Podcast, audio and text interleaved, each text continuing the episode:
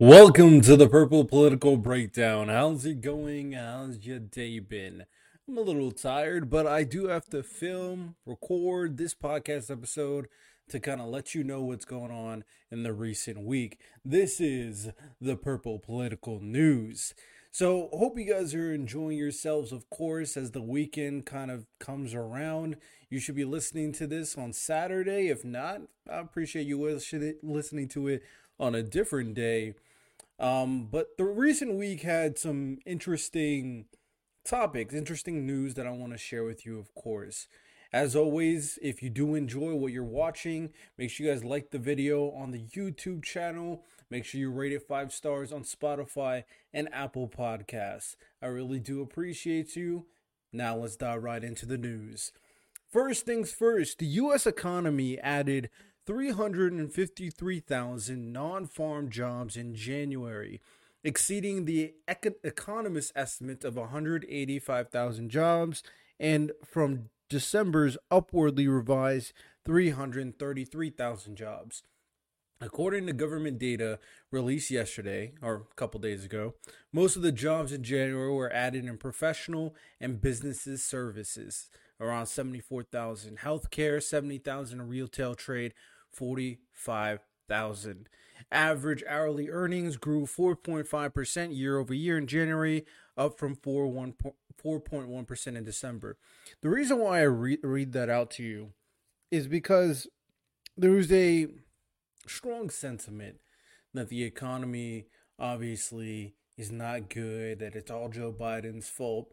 And I want you to kind of util- utilize a little bit more nuanced thinking when you think about what occurred during Biden. I'm not the biggest Biden supporter, nor am I a Democrat, but we do have to realize that COVID affected the entire world. COVID was something that Biden and his cabinet had to come in, fix, and restart our economy.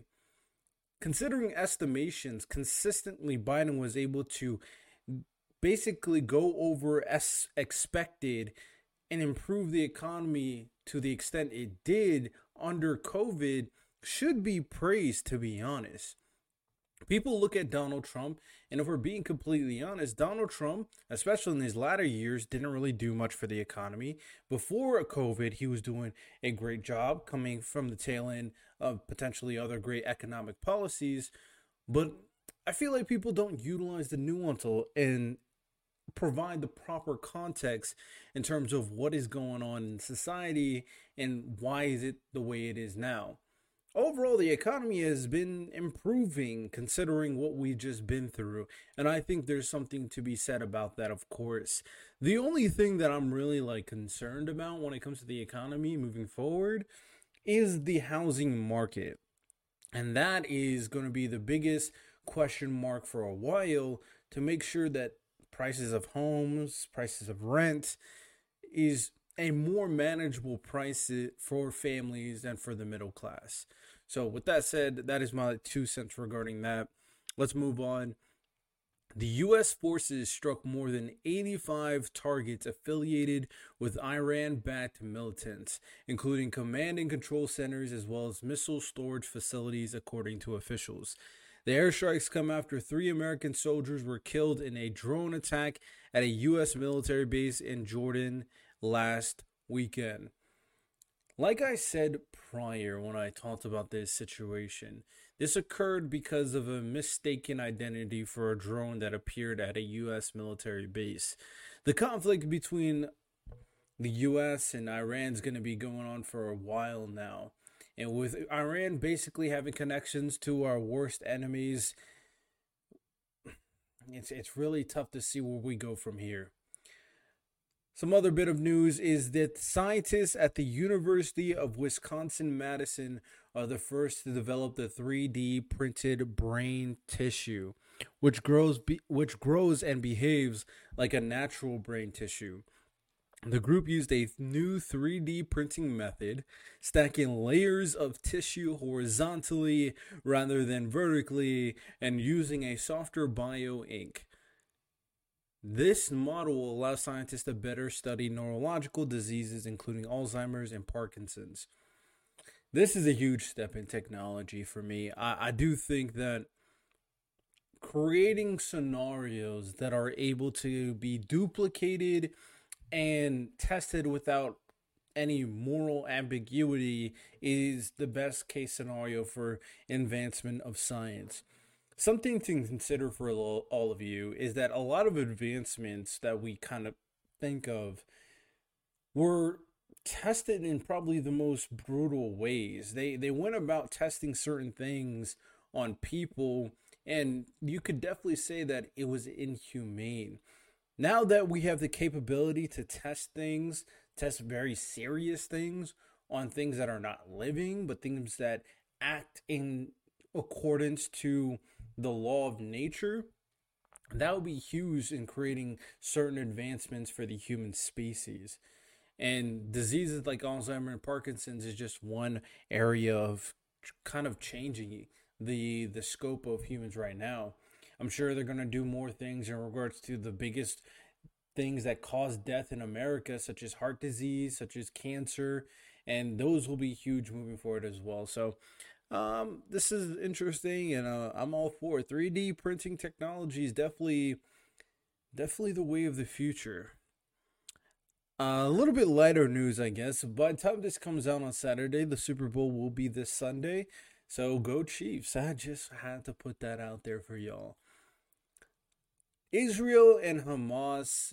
So I did get some information incorrect. I, I misread it. So apparently, I believe Hamas was the one who proposed the three step phase plan in terms of releasing hostages. I thought I said it said Israel. I might still be misremembering it to be honest, but from what I've seen recently, Hamas offered the plan to Netanyahu in Israel and he denied the plan completely. I'm not exactly sure why he denied the plan for peace and kind of re recuperating the hostages. It probably had something in part due to him not wanting to end the conflict, or he believes that going along with their plan could put their soldiers in danger. It's tough to see. I, I guess they want to keep the pressure. I think that's the biggest thing that's going on right now. They want to keep the pressure on Hamas, and by keeping the pressure, they could eventually get them out there altogether. They don't want to give them any breathing room. At this point, it's all about priorities, and I and I get keeping the pressure, but if you have hostages that need to be cleared out, Shouldn't that be on the top of the list? I'm not, I'm not sure. As for Ukraine and Russia, there's no any there's no major things I could say. I know there's like a uh, some missiles that was launched in Ukraine that killed a few people, and then the Russian general was basically told to step down. So this conflict still carries on as of right now. Next is the Senate failed to advance legislation combining border security provisions and supplemental foreign aid yesterday or a couple days ago in a 49-50 vote. Now I know they are trying to do another bill to kind of get that passed and I did get passed by the Senate, but basically they're trying to figure out the the type of aid they should be sending Ukraine, Israel and then the border. I've always told people that we have the resources to handle all of these things, but it really depends on where the resources are going, how they're being utilized. It's a bad picture to a lot of mostly conservatives that we're sending aid, but the majority, but a vast minority of the aid is being dealt with at the border. Now the question is, do we need that much money for the border? I'm unsure, but at the very least, when you look at it from face value, if we're sending like 67 million or 67 billion to Ukraine, Russia, Israel, Palestine, and we're only sending 20 billion to the border, it looks weird from the naked eye. So I'm I'm I'm I'm kind of uh I'm I'm indifferent regarding the idea because I do believe we can handle both, but I would really have to know how the resources are being utilized. At the very least, we can say that the resources and the money we send to Ukraine, Russia, Israel, Palestine they are going to use it how they can to finish the conflict, which will be in the best interest of America. The money we're sending at the border, how are we allocating the resources? What are we using it for? And basically, is it going to improve the situation at the border, improve the security, or is it being used to open up the gates and letting more people in? I'm unsure as of right now. Next is a jury found a Michigan mother guilty of four counts of involuntary manslaughter in connection with her son's 2021 mass shooting at Oxford High School that killed four students and injured seven other people. She faces a maximum penalty of 15 years in prison for each count. Her sentencing is scheduled for April 9th. And the father is also going to get um, get a charge later on. I've talked about this before, and I think this is warranted because if the parents aren't doing the job in setting up the kid for success, or even worse, if they're not doing their job and let their kid fall into a dark path, then certain blame should be held onto the parents. The parents shouldn't when you have a kid, this is an extension of you. This is an extension of who you are and what you represent. And if you're not doing your job, yes, your job, if you're not doing your purpose, then you should be punished depending on the consequences. Hey man, I'm not I'm not going to feel sorry for you. This is not a I'm not responsible for this person type situation. You are the mother, you are the father. We need to hold parents more accountable. They want more responsibility. They want to know more what's going on in public education. They want to know more what's going on, on social media. Well, here's your chance. Get involved. Pay attention to your kid and make sure they, they fall down the right path at the very least. And the last bit of news I'm going to share before we wrap it up Federal officials charged 70 current and former employees of the New York City Housing Authority alleging wide range scheme to take cash payments in exchange for city contracts. Get rid of corruption. I'm all for corrupted people going in jail. And I actually have one more thing. Uh, I should share this. That the case between Donald Trump and whether or not he should be on balance due to the 14th Amendment and the idea of whether or not Donald Trump committed insurrection is going on. What will the sentence be? We're still unsure, but that case has happened as of right now. So I'm curious to see what they rule in. Also, I should probably do this for a YouTube stream or video with Tucker Carlson interviewing Putin. Ultimately, I think it's ridiculous to think that people getting upset that you're interviewing our probably one of our biggest enemies and you're interviewing a known dictator that's enacting war on another country you can not understand why people would be pissed is absolutely ignorant. And i hate when conservatives and republicans kind of come at a come at a a vantage point thinking that this is situ- this is something that should be commonplace now, do we need some type of understanding? Of course. Do we need some type of resolution? Of course. But there's a war going on. And the only thing that people like Tucker Carlson is going to do after this, because I saw one sentence from him afterward, after the interview, and what he did is he attacked America.